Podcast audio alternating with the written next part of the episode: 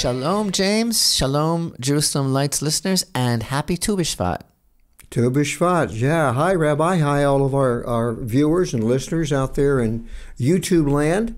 And uh, great to be here with everybody on this day. This is the celebration. Uh, actually, everybody will be watching this after the fact, but uh, this is a, a celebration that I didn't, I wasn't aware of on one of my previous trips to Israel. And then I got invited to a, like a Seder Right. for right. That's a, it's a. Kabbalistic uh, innovation of um, more recent centuries, and it, it's Mm-hmm. it's a, a whole kind of exploration of the spiritual dimensions of the implications of the day, which, of course, it's an ancient holiday in that it's mentioned in the Mishnah as the Rosh Hashanah, as the New Year of Trees, which has some implications for certain uh, of the Torah's commandments that have to do with the agriculture of the land of Israel. Uh, measure, measuring like the start of the year um, when uh, in terms of certain things, but the the main thing is that the holiday of Tu B'Shvat, which is somewhat unsung, it's erroneously referred to as the Jewish Arbor Day. It's really a day of tremendous spiritual significance, and it's got practically no, it's got no significance outside the land of Israel. It's very, very specific about it is a celebration of the land of Israel, and the significance for for the diaspora is simply the the recognition of the fact that blessing comes to the world through the land of Israel. Amen. That's really what it's all about. But we had a wonderful Zoom class yesterday, and we were exploring the whole concept of how the Seder that you're referring to, the whole kind of like cosmic rectification of sitting on Tu B'Shvat with tremendous intention and making the blessing over the fruit from it's from Deuteronomy 8 verse 8 chapter 8 and verse 8 is the famous verse that uh, specifies these seven species for which the land of Israel is praised wheat, barley, grapes, figs, pomegranates, dates, uh, Olives. date honey, and uh, and oil olives. Yeah, And yeah. these these uh, fruits actually have a certain kind of um, metaphorical parallel to the dimensions of, of, of the human soul. So when the verse tells us uh, rhetorically, is man the tree of a field? The idea is that there is a lot of comparison on a, on a spiritual level between a human being and certain aspects of, of the natural world. And so that when we have this kind of like um, energy that is uh, reverberating through creation today, that affects people, and it's all this tikkun of of basically of appreciation and thankfulness, and and the influx of divine blessing that's coming into the world. And here in Israel today, on the fifteenth day of Shvat, we are buckling down to some very very blessed i'm going to say blessed severe blessedly severe winter weather we are uh, uh, beginning at the at, as we go to mike we're experiencing tremendous forceful winds and there's supposed to be uh, un uninterrupted precipitation now for a few days till the day that you are expected to touch down here in Yes. the Holy Land. And we are so Yeah. looking forward to seeing you.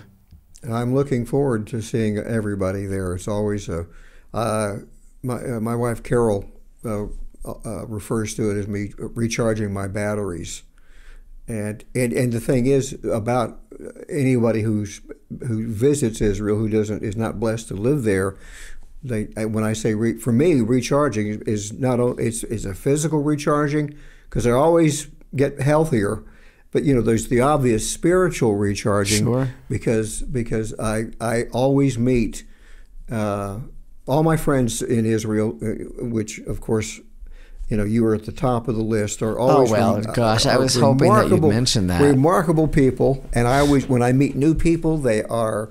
You you meet the most amazing people in Israel, and just having to be there and walking around the streets of Jerusalem, you are, you know, I always lose weight, and I feel better, and uh, I think my I think my brain loses a little weight, a little bit of fat that comes from living in in the diaspora. First of all, Torah teaches us that the very air of the land of Israel makes a person wise. Second Right. of all, as far as meeting people is concerned, walking down the street, I mean, it's really Hashem that you are, as it were, meeting all the time because this is His palace, the place that He chose. Again, the place of blessing, Yeah. central to the redemption of all humanity. And um, we are looking forward to your visit very much. So next week, God willing, when we have Amen. our podcast, we'll you'll be sitting right here in our Your own new little modest studio. Yeah. Yeah. That is so exciting. Can't wait to see you and have Shabbat with you. And um, we're getting ready for that. Very, very exciting. Have a wonderful, safe trip, Jim. I'm jo- I'm Job to your Moses. I'll be visiting and giving you counsel, Rabbi. You're Yitro, Yitro to my Moses. I'm sorry. Oh, Right. I got I got my my uh, court uh, advisors Right. mixed up. uh, yes, Yitro. How could I? My goodness, Yitro. Job should, could have taken a lesson from from Yitro. Right. And you know, it's funny you mentioned the. Uh, it has nothing to do, but you know, the fact that there are these seven species. Uh, Yitro had seven names. You know, so I we'll get into that. I, I know you want to explore some other things, but uh, I I wanted to remember that before I forgot it. So Jethro is such a, an amazing character introduced in this week's Torah portion of, of his name. It's, we have the, uh, such an important and central Torah portion, which is actually the portion in which the Torah is given to Israel. Wow. And it's named after a non Jew who not only was a non Jew, but he became Moses' father in law. But he had such a, I will say, a sordid background. Yes, I will say it because uh, uh, Chazal teach us that uh, Yitro, Jethro, had been a, an absolute master of every known occult practice and uh, um, kind of like um, uh, the black arts it's called you know like he was absolutely the the the expert on all idolatry and here he is introduced in chapter 18 of the book of exodus in verse 1 as the minister of midian the kohen of midian but he heard about everything that hashem did for uh, for Israel. Um, he rejoiced over all the good that Hashem had done for Israel, that He had rescued it from the land of Egypt. You know, he heard about uh, the splitting of the sea, and he heard about the war of Amalek, and uh, he made this unbelievable statement in the parsha. Before he does what he's most famous for, which is that he gave Moses this advice of basically the foundation of a judicial system that he would be able to that Moses would be would be tenable for Moses because he was basically the address for every type of contention and and uh, great and minor um, issue, and it was basically driving him into the ground because all day long people were coming to him like an oracle for the word of Hashem. So Yitro gave him this advice to delegate, and that was really the beginning of the whole concept of of the Sanhedrin. It's so amazing to note that that this week because again of the the background of the story that's kind of shaking people up, and everybody is all concerned about this whole concept of the judicial overhaul that the Right. new Netanyahu government is trying to initiate, which is, in my opinion, a wonderful thing. Uh, because I feel that the judicial has had much too much power here and has been a true threat to democracy. But there, but this is being kind of like branded and being and being like um, the spin that the that the left is is putting uh, forward is that this is like a great danger to Israeli democracy that the the new government wants to kind of rein in the judiciary, which until now, honestly, has been uh, very insensitive, I think, to Jewish rights in the land of Israel, and it's been exp- basically like a, a kind of like a a judicial uh, a kind of tyranny in a way. But in, in any event, back to Jethro. I wanted to say one thing which is important, and that is. Again, the background of this man is first of all, I, I believe that he is considered by the by the um, The Muslims. uh, not the Muslims. Oh, the uh, Druze. The Druze. The Druze? He is their spiritual They are his father. ancestor. Right. He is their he is their ancestor, their spiritual father. The Druze religion is somewhat mysterious, or ve- you could say very mysterious, because it's not supposed to be known outside of of their own circles. Right. In any event, um, this this man Jethro had been a practitioner and and, and kind of like a, a an explorer or a or a dilettante of all sorts of different uh, modes of worship and not but not only modes of worship but of gods in other words he was a person who was like the connoisseur of every known type of false god Mm-hmm. And Yeah. then he hears about what's going on with the tremendous uh, spiritual revelations that the that the people of Israel went through, and he and the uh, Torah here tells about how he, he comes and he meets with Moshe, and he rejoiced over it. But and then there's this verse where he says it's actually chapter eleven, chapter eighteen, and verse eleven. He says, "Now I know that Hashem is greater than all the gods." For in the very manner in which the Egyptians had conspired against them, right? Like they, they tried to drown to drown you, and they were eventually they were ultimately drowned themselves, and that's like this midah keneged midah. So re, so Yitro recognized from that this tremendous divine providence, but but there's a, a great deal of attention that our holy masters pay to this particular verse where Jethro said these words. He said, "Now I know." That Yeah. Hashem is greater than all the gods. It's a very powerful verse. And for example, Zohar says about that verse that that was the moment of like the greatest sanctification of Hashem's name in the world. Why? Because he should know when he said, Now I know that Hashem is greater than all the gods, he is a person who knew, as it were, all the gods he and he now he understood that they were all false and there was no such thing. And so he came forward and he said now i know that hashem is the greatest. So in other words what is what is the sanctification of hashem's name? Not when someone who is very close uh, would say such a thing but when someone who is the furthest away could come forward and recognize Hashem. That is like the purpose of creation. That's why, like, for example, on Rosh Hashanah, which is like the most beautiful day of the year, what are the holiday prayers of utter, uttered by Israel in the in the holiday prayer book on Rosh Hashanah, focusing on that all the people all over the world, the furthest from the furthest, should all come together and unite like in one unit in recognition of of who Hashem is, and that will be like this tremendous reunion of the family of mankind. And that's the goal of creation, really, is that everyone should recognize who God is. And so that that's basically what Yitro was doing. He's coming from so far away from being really like kind of like mired in the proverbial swill of all this idolatry, right? Right. And then he comes forward and he says, "No, this is all this is all a sham. This is all a lie." Yeah. He ha- he seems to have, uh, you know, the, a very Abrahamic experience. Although Abraham had was was so, so imbued with wisdom, even as a, a child, that you know he he observed what was going on in, in the physical universe and said, "No, this is," and he considered each like the sun, the moon, that they might have been gods, and then and then he saw that there was always something greater, always something that that uh, everything else diminished in the presence of. Suddenly, he saw there is a there is a God, there is one God. So late in life, uh, you have Yitro doing doing the same thing, going through, and I and I, I I relate to that. You know, there is this controversy among the sages.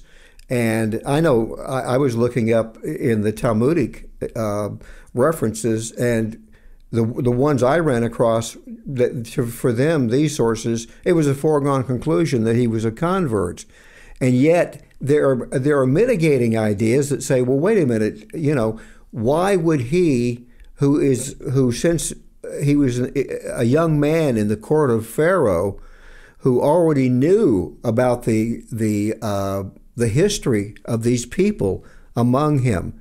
You know, he, he was a court uh, counselor for Pharaoh when, uh, and, and even in the days when, when Moshe was a young, was a child. And so he knew, he had talked to them, he'd seen what these people were like that were called, initially called Hebrews and later, you know. And that, that idea that we talk about all the time about how there were those uh, main um, advisors involved Yeah. in that meeting about the final solution. Yeah. There was Job, there was Yitro, and there was Bilam. Bilam, yeah. It was Bilam's idea to actually kill the Jews, to dr- drown the children. Uh, Job uh, remained quiet. He sat on the fence, but Yitro picked himself up and fled. That's why he Yeah. was out in the wilderness in Midian because he didn't want to have anything Yeah. to do with that. And they, you know, I when you were trying when you were kind of look for the the the name of the Druze, and and I knew that through what the through the Kenites, I believe that they're they're descended through to, but the the Muslims uh, revere and name four prophets in the Quran. He's one of those that's named. They don't call him Yitro, they call him El Shuaib. And they, they speak about the time he arrived in Midian. And one of the things that he did is he he he uh, he convinced the people of Midian to put away their lawlessness. They were they were a, a, a rampant uh, wild people, and he said, and, and he didn't try to do it with an iron hand. He believed in justice, but he persuaded the people of Midian. Isn't life better when we treat each other better? And so you you have. I think you know. I, I've always thought this would make a, a marvelous film, because you and I both know we love to talk about you know uh, things like film and and and and uh, literature in in relation to Torah. And in Because the, the, most, two of us the are best, such experts in popular culture. That's why. yeah, Because we're But, I mean, so you know- well you know, read. the best films the best films always have a hero's journey they have they have uh, the the protagonist always grows and and changes always for the better you know, despite where he started off and this is the story of Job but it would make it would great make a great miniseries or movie if, if we knew even where he, he began as a young man to this place where he be, he became this pillar of uh, of, of righteousness and of charity. He was said to, when he heard from Moshe Rabbeinu what had happened to the Egyptians in the sea, it it it, it hit him in, in it, it, it hurt his, you know, his uh, the way he felt because he remembered he had Egyptian friends that that he had left behind, you know, that were that were good Egyptians. My theory is they probably had already passed away, but before all that had happened. But um, In any in any event, whether or not he converted, the fact is that after the the whole uh, innovation that he suggested regarding uh, his advice about um, leadership and about delegation of authority, uh, we read in verse um, 27, the last verse of chapter 18, that Moshe sent him off and he went to his land, and the and the universally uh, understood uh, idea is that he went to teach his own people about Hashem. hmm Yeah, the the thing that is uh, the other controversy, uh, which our, our audience is probably familiar with, is did did Yitro come uh, before the giving of Torah or after the giving of Right, Torah? that's a, a very And famous I question. s- At what point did he come to the desert to meet Right. Moshe? I, I'm gonna I'm gonna lean to uh, the source we call Seder HaOlam, which is the the chronology of of the people of Israel, starting with Adam, and, and it continues. It's a, it's an organic chronology, and in the Seder HaOlam, it tells us the actual date that that he told Moshe, you need you're going to wear yourself out. You need to set up all these courts of justice, and he uh, it was the 11th of Tishrei, and it was the same day that Israel was asked to donate their uh, to the treasury to build the Mishkan. Right. They give all the gifts. The day after Yom So- Kippur. Exactly. So I I'm going to fall towards that because Cool. I have I, I I love the chronology that, that is handed down because for me it's it, it's because the because the, the Jewish people because time is sacred to the Jews, and if it's if it is and since it is they are going to mark these days in Sure. in their history. I love that you that you go back to Seder Olam. It's a unsung uh, volume. It's extremely important that chronology. But listen, a while back ago, you said just in passing, uh, without emphasis, that how much you identify with uh, with Yitro, and that is such a powerful statement. And I and I should think so because um, you also came from a different background. In fact, uh, I'll say this um, because because you say it all the time, so I know I'm not compromising you. But you've told us the story, which is amazing that that you actually grew up in a cult, or you actually were involved in a in a in a cult. No, uh, yes, specifically, I had uh, uh, I, my my sort of uh, relationship in in, in uh, with with Yitro, not my relationship, but uh, the idea is that I I grew up a Catholic against my own will. And then, when I was a teenager, I went looking at other religions. I rejected uh, Catholicism, and then I tried everything. Like Yitro, I, I, I, sampled all of these other you know, false to me, false religions. I'm sorry, I, I don't want to step on anybody's toes. And uh, but I did. I spent as an adult, a young adult, married, uh, first wife, two boys, two lovely boys. We lived in a, in a cult for four years. So uh, and it was funny because the uh, it was some it was a couple of years after that that I met Vendyl of Vendyl Jones of blessed memory, the as far as I'm concerned, the foremost uh, uh, promoter of the sh- the The foremost Yitro of of yeah, these yeah. generations. he really was. He was. A, yeah, yeah. He was a spiritual trailblazer. He was uh-huh. a person who also had such a background, but he yeah. literally came came to Hashem, embraced Hashem, and then brought countless people to the God of Israel. Right. Right, and so so the, the idea is, is when I met him is when is when I discovered Torah. I knew a little bit about Torah, you know, just very very basics, and then I began to go to his his. Uh, we met him when he was a, a, guest on the radio show that I produced there in Dallas, and I started going to his Torah classes, and I I thought I thought I knew a little bit about uh, Judaism and about the Torah, and that's exactly what I knew a little bit and and for any of our our audience that has been studying Torah, they know now that the world has so little. Uh, the, the world hasn't even the mainstream guy on the street does not realize what Torah is and what it and what it teaches and the and the the the life that, that you and and all your fellow Jews live, Rabbi. And I'd like to talk astounding. about that today. I'd like to talk about what it is. Sure. But but the thing is, um, this whole parsha to me uh, just is it resonates um, with the current spiritual revolution that that we are witnessing and so much a part of that you really represent and that Jerusalem Lights is so involved with.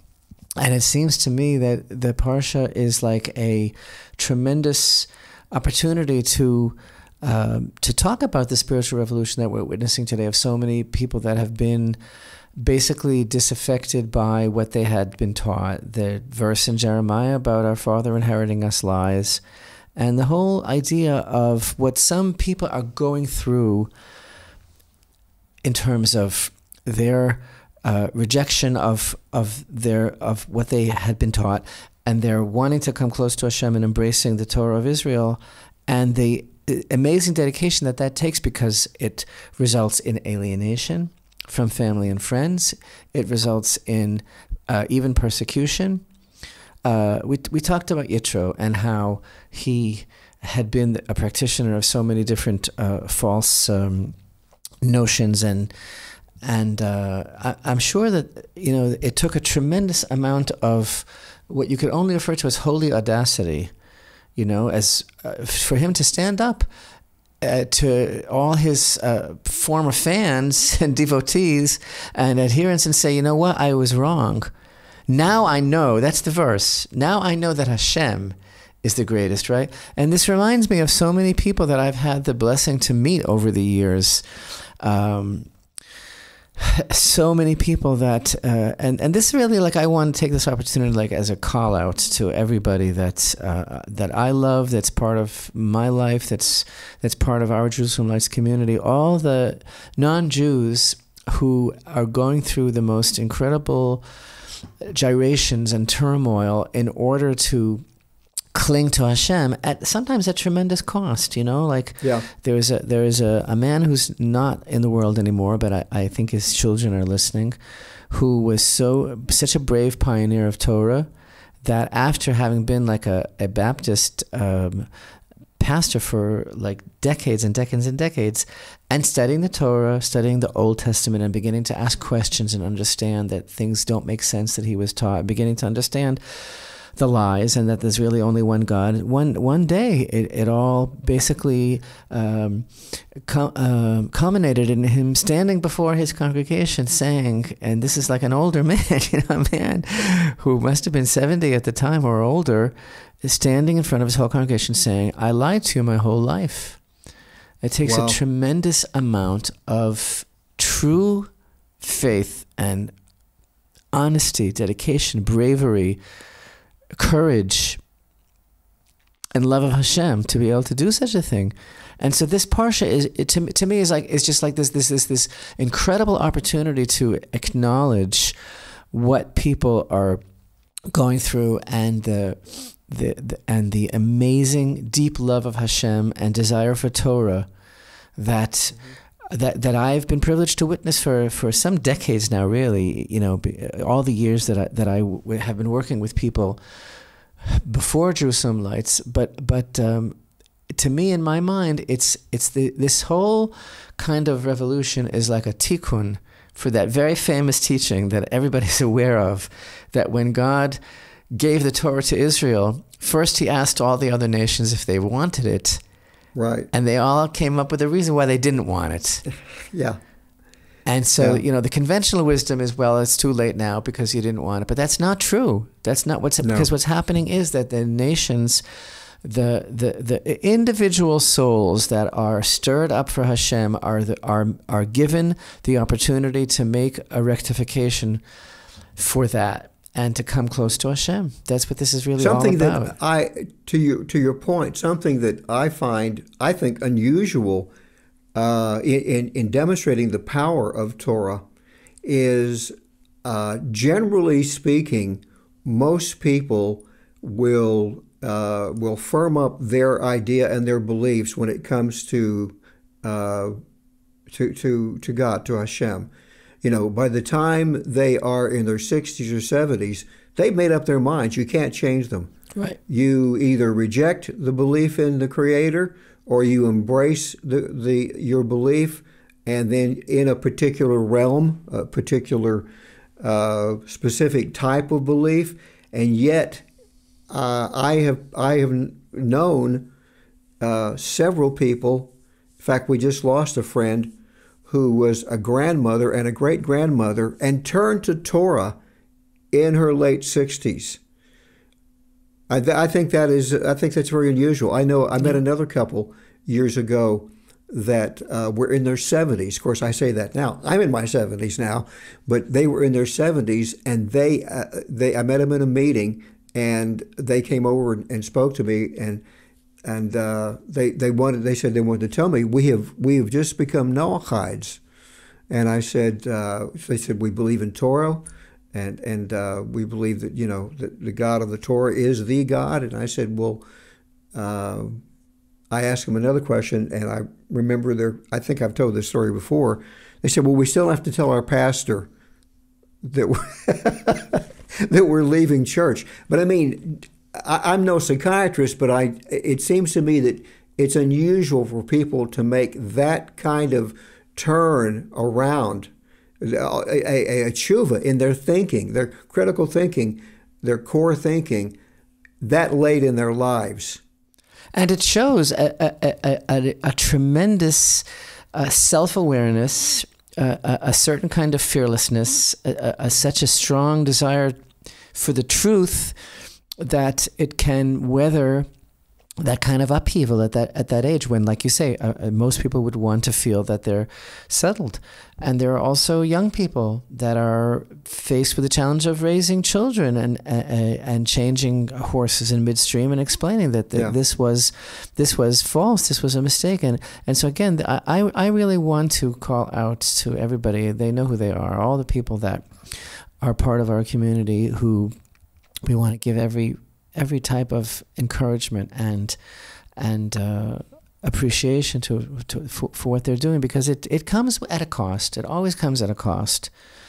Stepping up for Hashem comes for a cost. The same thing for, for Israel, you know. So so Hashem tells uh, Moshe to tell the people of Israel here in our Torah portion, which is the portion of the giving of Torah at Mount Sinai, the Sinai revelation, right? He tells them, You shall be for me a kingdom of priests and a holy nation. These are the words that you shall speak to the children of Israel. What does that even mean? You know, a kingdom of priests and a holy nation. So, kingdom of priests, I think it really means that the job of Israel is to literally minister to the world. In other words, just as the Kohanim, the priests who are the descendants of Aaron, are responsible in the Holy Temple service for the program of life, meaning they are like opening the conduits for the divine blessing to flow into the world through the temple, so too the Jewish people altogether have the same function towards the whole world that they are to bring blessing to the world, just like Hashem told Abraham. But but the thing is, you know, uh, what does it really mean to be religious, or what does it really? What is the Torah, the Torah really all about? Because, like a little while ago, you said you used the expression false religions, right? And um, you know that I have this issue. I have a certain issue, right? And the issue is I don't like to use the word religion. When I don't either. To, when it, I know you don't. I know we're on the same yeah. page about that because you and I are always very insistent uh, that the people of Israel are not a religion, but that they are a people. Right. Nowhere right. in Torah do we find, and people and people argue about this so much, and there's a lot of people that get very offended by this because they think that's that that it opens up a door to some sort of to some sort of uh, like. Uh, bigotry or racism because we're and we're setting up the Jewish people because they're calling them the other because they're a people. Well, they are a people. Nowhere in the Tanakh. I remember when President Trump actually mentioned something like this. A reaction of a lot of American Jews was like, "Like, how dare you? Oh yeah, they, people wear a religion." but that's so they, ignorant. They almost said he was anti-Semitic. Right, exactly, which is so silly. Where in Torah did Hashem ever say, "I am making you a religion"? I am making no, a religion. He said to Avraham Avinu in chapter 12 of Genesis, I'm going to make you into I'll a people. It's all about a people. And here too, Yeah. I just read this verse, and now it's chapter 19, verses 5 and 6. And if you obey me and keep my covenant, you shall be for me a treasure out of all peoples, for mine is the entire earth. And you shall be to me a kingdom, priest, and a holy nation. And the reason that I personally, first of all, it makes sense. And everybody who knows and understands what we're saying, first of all, it's there it is in the scripture. But besides that, a people has a way of life, has a language, has a land. We're a people. A people we can, you can join that people as it were through conversion and then you can become like a, your DNA actually changes. You become like a like a child of Abraham but the, you become a child of Abraham. But the fact is it's a, it's about being a people. The reason that I personally get so um, like uh, aggravated about the word religion is because the the word itself to me is um, it it it it connotes something man-made. And, and well, it does. You know why? Because Judaism. Which, by the way, I also don't like the, the term Judaism. I like. I only like the, the term Torah because we are a people. We have a way of life. The way of life is Torah. The place to live is Israel, right? And this, of course, is a problem for all the Jews who don't live in Israel. But that's not my problem. It's my it's my it's my problem to teach them and point out to them the fact that honestly, uh, the, the the purpose of the Jewish life is to be lived in the land of Israel. But in any event, again, well, so my problem with the word religion is if you look at the religions of the world, they are all man-made. Right. They are all man-made except for the Jewish religion, which is actually the way, again, the way of life of the people of Israel that was given to them as a covenant in this week's Torah portion at Mount Sinai. It was a covenant Right. that was sealed with them. And, and again, to me, like the, the uh, inadequacy of the word religion is like, well, you know, like we have all of these words, they just tick me off so much rituals, right? Like, well, I have to light this candle now in this place at this time, and I have to do this, and I have to do this, and I have to. It's like I have my God, and he's like lives inside this box here, and I take him out and set him up, God forbid, like an idol. I'm like, oh, I'm doing this, I'm doing that. I'm, my life is governed by religion, meaning by a certain way of doing something, and that's just not what Torah yeah. is at all and so okay so then if i'm talking this way so then okay i'm I, I have to define well what is it then? What is it to me right? Because it's not about you know this this very very kind of like um, myopic kind of like reduced idea of man-made observance. And we we know that Torah comes from the word for hora'ah, which is instruction. It's the same root of the word for, for pregnancy as, as well, expectancy, because it is all about potential and realizing potential and about a program. The, the program is this. We started reading Genesis. We went all the way through creation, the foundation of everything, the forefathers, descent into Egypt slavery, redemption. And now everything is actually coming to a head right now, Jim. This is like what we're reading now, beginning in chapter 18 of Exodus, is like what we've been waiting for. This is it. You know, this is like the whole point of everything until now has been. In fact, in fact, the sages say that, you know, Hashem created the world, as it were, conditionally. The first 2,000 years before Torah was given was like kind of like the comparison on, uh, in the midrashic understanding is like kind of like jello. Like the world was a little bit like not so set yet you know like not so set.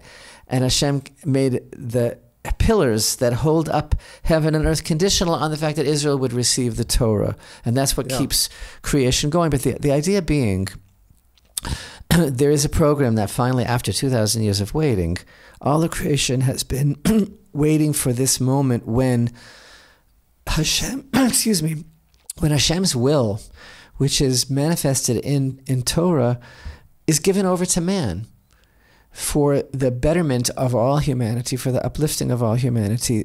And again, the Torah wasn't kept in heaven. It's not for the angels. The famous teaching that, you know, like, like when Moshe went to receive Torah and, and as it were stepping into heaven, as it were, in the clouds of Mount Sinai, according to Midrash, yeah. the angels said, like, what is he doing here? Like, they wanted to, like, push him out, you know, like they're throwing like lightning bolts. And like, what is the son, the, the person born of a woman doing here? And Moshe was like was like a very frightened according to Midrash, and like he's like holding on, and Hashem says, "You answer them, right?" So this is all a metaphor. It's very beautiful, the poetic yeah. Uh, vehicle of Chazal. So so Moshe says to the angels, "Well, the Torah says uh, honor your parents. Do you have parents?" The Torah says you have to use honest weights and measures in business. do, you, do you have a store? In other words, everything about Torah is about human existence. It's about being a person in this world, right? We could talk about this forever, but the point is this as opposed to using these words ritual, religion, etc., etc. The, what I am trying to convey is in one sentence, the goal is a state of mindfulness. A constant state of mindfulness. That's what Torah brings us to. That's what it means to be truly religious. Again, the, the word that I eschew, but if I would use it, show me a person who is completely mindful of the sanctity of every moment and and the opportunity that it brings as opposed to spiraling downward into this abyss of insensitivity which is what which is what most people are holding by, right? That's the equation right there. Mindfulness versus insensitivity. That's what we're called upon to.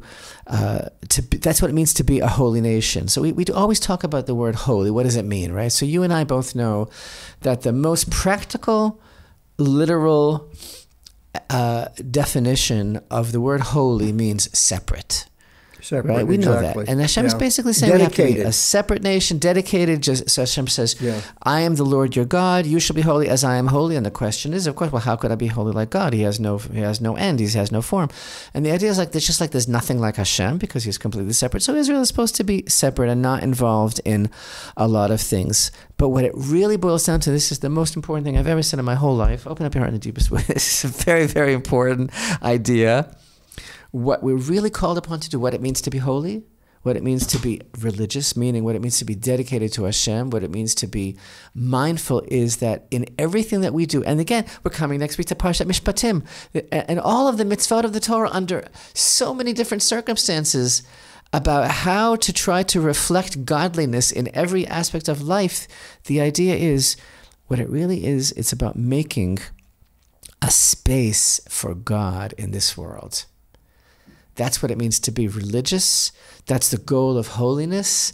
That's the goal of this week's Torah portion. That's the program of the whole Torah. Everything, everything, everything from et Hashemayim from the moment of Genesis until now, the program has been leading up to this idea of Hashem giving us His Torah so that we would be able to, through the mitzvot and through this God consciousness, make a space for Hashem in time in physical space in our lives, right? Because as as we've discussed many times, the challenge is that he's hidden in this world.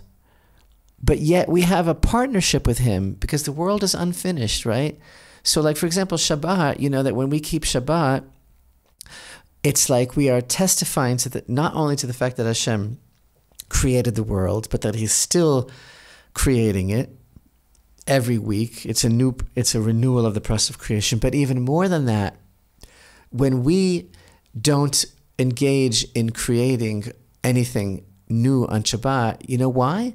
It's because we are ourselves celebrating and making a statement that we ourselves are created beings. We are created beings and it's that's it's part of this whole relationship. So again, the whole idea of bringing Torah into the world is for people. It's action oriented, and it's so the opposite of of a of this this.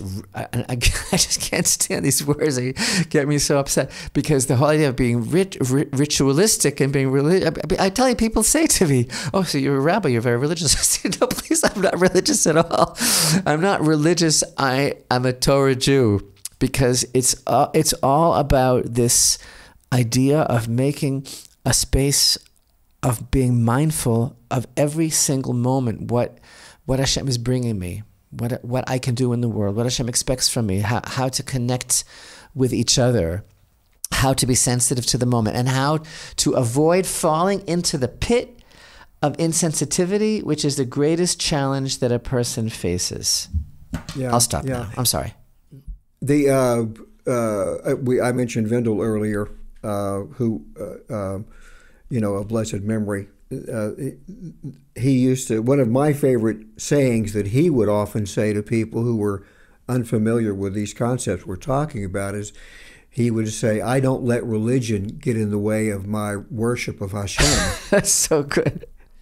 Yeah, because it does. It really does. Because you you bring in, and you know, you talked about the words that you don't like, one of one of my least favorite words in this realm is the word conversion.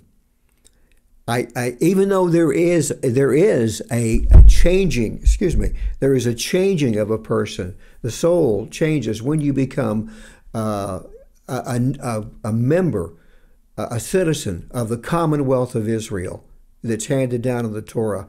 It, but but uh, people often, when I try to convey this idea, and I've I've had these these same conversations with with uh, my Jewish friends that I meet when I've traveled and spoken in, in shuls, and they they look at me and I, I say, well, it's in your Torah that you're not a religion. And I, I often remark, I say, you know, if to pull it in, in strictly governmental political terms, in in in Israel, uh, there is not supposed to be a separation of church and state, so to speak, because the, because when you think about it, God made them a nation. Uh, if you're going to be a nation of priests, you can't be anything but religious, to use that that common word. So I, you know, uh, the, what I always say to people is, is that you know, Israel, the nation of Israel, is uh, and, and people in uh, that are citizens of this, that are uh, citizens of Torah, um, they are not a religion, but they are a religious nation. They're a devout so, nation. Well, amen. So the the thing is, is does that does that disqualify the rest of the of humanity? No, it just it just it says to me in very stark terms in the Torah that God gave you a very very hard job, and you accepted it, and and we uh, you're you know Jim, stop saying how Rabbi, hard it is all the time. Stop saying how hard it is. It's, it's let's not open up a place for people to complain. I'm just saying from a perspective of a non-Jew, I look at I look at it. It's called the yoke of Torah. Yes. And of course, you, you the reason that you say that, Rabbi, is because you, who uh, who uh, as an observant Jew who loves Torah and loves God and loves Israel, to you it's not a hard job. But for an outsider, you basically wow. I mean, this is why everything is, is why, hard. Everything is hard. Everything, everything is about a choice, though. Yeah, and that's exactly what this, this amazing verse that we have here in chapter 20 in our parsha verse 17 where moshe said to the people fear not for god has come in order to raise you up in order to exalt you in order that his awe shall be upon your faces so that you shall not sin. This word in hebrew it's translated here as to raise you up nasot it really means to test you now, the concept of testing, we've seen that a great deal already. We saw that Hashem tested Abraham. We saw that Joseph was tested. We see all of these tests all the time. And then in last week's Torah portion, we saw that the people of Israel were testing Hashem by saying, "Is Hashem in our midst or not?" I spoke about that in the in the Parsha video last week. And so here Hashem is, Moshe is saying to the people, Hashem has come in order to, and the word is usually translated in the English translations as to raise you up because nes, nun samach, is a banner. It's also the word for miracle. And it means basically to, to, to raise up, but the very same word is the word to test you. In other words, by testing us, by testing a person, Hashem raises that person up, gives that person an opportunity to to be lifted up by, by passing the test, right? But everything is really a test for for every person that wants to be uh, honest and that and that wants to cling to Hashem with integrity. And and, yeah. and whether or not it's difficult or, or or less difficult or easy is is basically the way that we uh, understand our relationship with, with with Hashem. But but but but the yeah. thing is, the, th- the thing is like uh, to me, to me, I, and and I, I'm speaking about it like very openly and honestly. You know, to me, the land of Israel is central to everything that we're talking about. Again, today is Tu B'Shvat, a day that is so holy, so important, and so misunderstood, and has no significance at all practically for anyone who doesn't live in the land of Israel, because the land, because living outside the land of Israel for a Jew is like being on hold it's like being in some sort of suspended animation state because everything about Torah and its commandments, which are again conduits of light that Hashem is giving us as a way of bringing more light into the world and as a way of being raised up and of participating in the program towards the towards the perfection of humanity. It's all about living in the land of Israel. And so, uh, this is another reason why uh, so a lot of Jewish people resent it being called out that it's that it's a, a way of life and a people as opposed to religion. The reason that people want to say that it's a religion is because if if it's a religion, well, I can be religious in Florida or in Chicago or in Paris. If it's just about lighting the candles and doing your thing and and you know do, doing your doing your particular ritual, well, I can do it anywhere. But that's the problem. it's my whole point. There's over 300 commandments that you can only fulfill in Eretz Israel. You know, this, by the way, Rabbi, this is the one of the reasons, it, not to derail the conversation, but it's in the same subject. This is one of the reasons that I believe that, that uh, personally, that uh, Yitro did not uh, con- become a convert because, because he had such his, his, his regard for, the, for the people that became this nation goes all the way back to him being a counselor. He, he, he understood and admired these people and defended them to Pharaoh and to, all the way up to the time that he, he is happy to have his daughter marry uh, one of these people, one of these people of this this form, this nation that's You people. Yeah, you. yeah, and and the thing is, is and, and that his, you know, the story in in the the oral tradition says that he that uh, that the, the rod that he took with him that belonged to Yosef, that he took with him when he when he fled Egypt, he planted it in the ground, and he was so he was even looking for the Redeemer. He said, "The man who could, no one could pluck it from the ground." I love this this uh, tale, and it's supposed to be true. Anyone who can pull that rod from the ground is the deliverer. That's a sign. He is the deliverer that will save the people in Israel, the, the, mm-hmm. the, the people of Israel in Egypt from bondage. And by the way, you can have my daughter Zipporah. You can have her hand in marriage. This, uh, this I never tire of pointing out is the original source of the Arthurian legend Arthurian of legend, Excalibur. yeah. Yeah, but but I I keep forgetting to, to finish my point, and that is is that I believe that if he that this man is so profoundly embracing uh, his son-in-law and his people, and he would have I think he would have joined the nation of Israel, except that um, the the point being is he left. He didn't he didn't stay with them and continue on to the promised land. He went back to Midian, and basically, I think he did that because he said, I've got a job to do there, mm-hmm. and now I can finish it now because now I have I, I can show the people this these people are, are the nation that God chose to be his his priesthood. And I want you to I'm going to pass along these principles because he was all about creating peace in Midian. So much so that he's later remembered even by the by the Muslim people, peoples, I should say. So I rest my case, Your Honor. And I don't mean to be to be so critical of um, those Jews who don't live in the land of Israel. I'm just trying to be honest about the fact that the the entire emphasis of Torah, whenever when it comes to observing the commandments and the whole idea of our God consciousness, is centered on this land, and being outside of it is a punishment, is an aspect of death. It's the, it's the exile.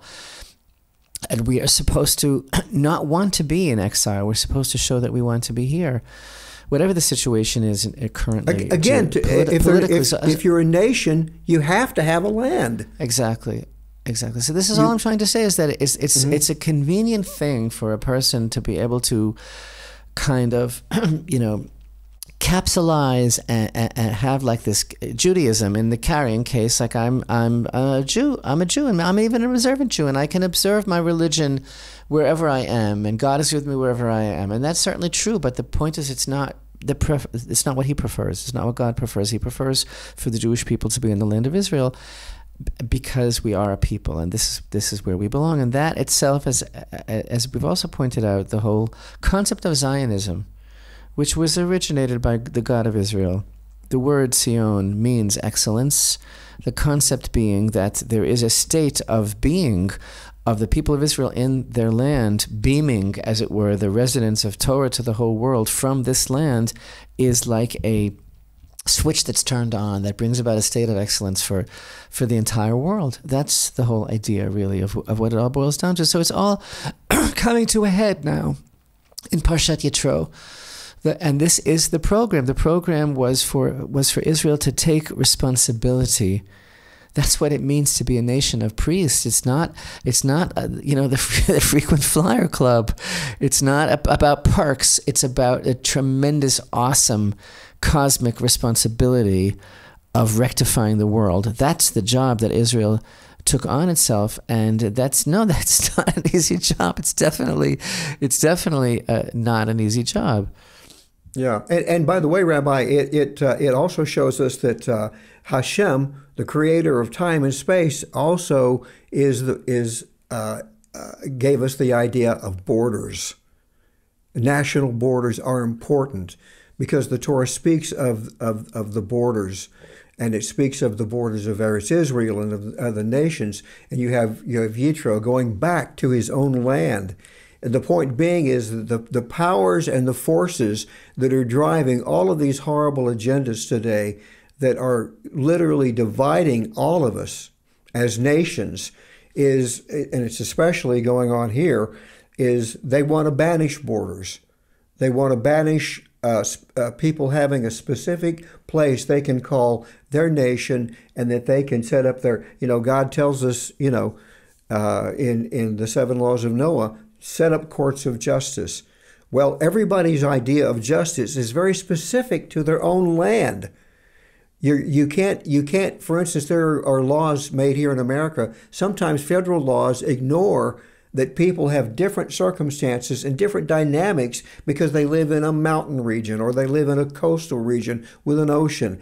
So uh, I think this is the, this is reinforced by the idea of the seven species, is that is that God basically God because God created these things, God also created the idea of borders and of people living out. He wants people to live the la- the life that He has directed them to live and laws that are specific to uh, everything about it. Look, look at how many laws in, in Eretz Israel are attached to the land in mm-hmm. specific ways. You shall plant this, you shall not plant this after seven years. All of these things.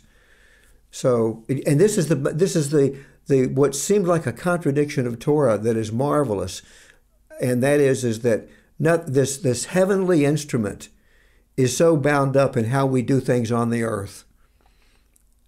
Exactly. This is what I was trying to say before is that it's it's all yeah. focused on action and on and on human interaction and uh, that's what makes it so holy. That's what sanctifies this whole world. And again, that the whole that whole midrashic dialogue of uh, between Moshe and the angels is that the whole purpose of, of of Hashem giving the Torah to man is because it's designed for man to reflect godliness. Again, like I say, to, to carve out a space in everything, in our consciousness, in, in, our, in our lifestyle, in time, in every place that we're in to, to bring God into that place. That's what it truly means to be religious or to try to be holy is again this this concept of not allowing ourselves to descend into uh, being dumbed down, to being numbed, to being insensitive to the moment and to others and to our uh, our uh, the divine image in which we were created. And I think that is the major problem that is facing mankind today universally is that there is a concerted effort that is being made to divest humanity of that divine image. And it becomes uh, just all uh, like a throwback to the days of the flood when uh, yeah. when basically the the sanctity of and the dignity of human life is so degraded. And that's that's that's really part of the uh, or a big part of the of the challenge that we're living today yeah, it's it's when when Hashem gave the Torah to and created this nation called Israel. It's it's the big reset button, and it's in essence God is is uh, is is repeating the commandment first given to Adam to, to man to man, and that is uh, you're to be fruitful and multiply, and you're to uh, keep the keep the garden and tend to it. I, I give you that job. This is this is the garden, so to speak, and God, that's the answer to the question. Well, how do I tend and keep the garden? Here's the way you do it, because and this is why the sages often, and even contemporary thinkers often, and it's a justified characterization. The the Torah is like the manual for humanity, and and He gave it to a specific nation and said, okay, it's your job to teach humanity how to tend and keep the garden in, in every aspect. And, and again, like I really want to emphasize uh, today that this parsha is a celebration of all of the people today that are embracing Torah, that are coming forward from all the places yeah. that they've been and all the lifestyles that they've experienced and all the challenges, and, and they are rising above the difficulties and uh, and the uh, you know um, uh, challenges uh, uh, that that they're going through and facing on level of family and community and so many so many other levels.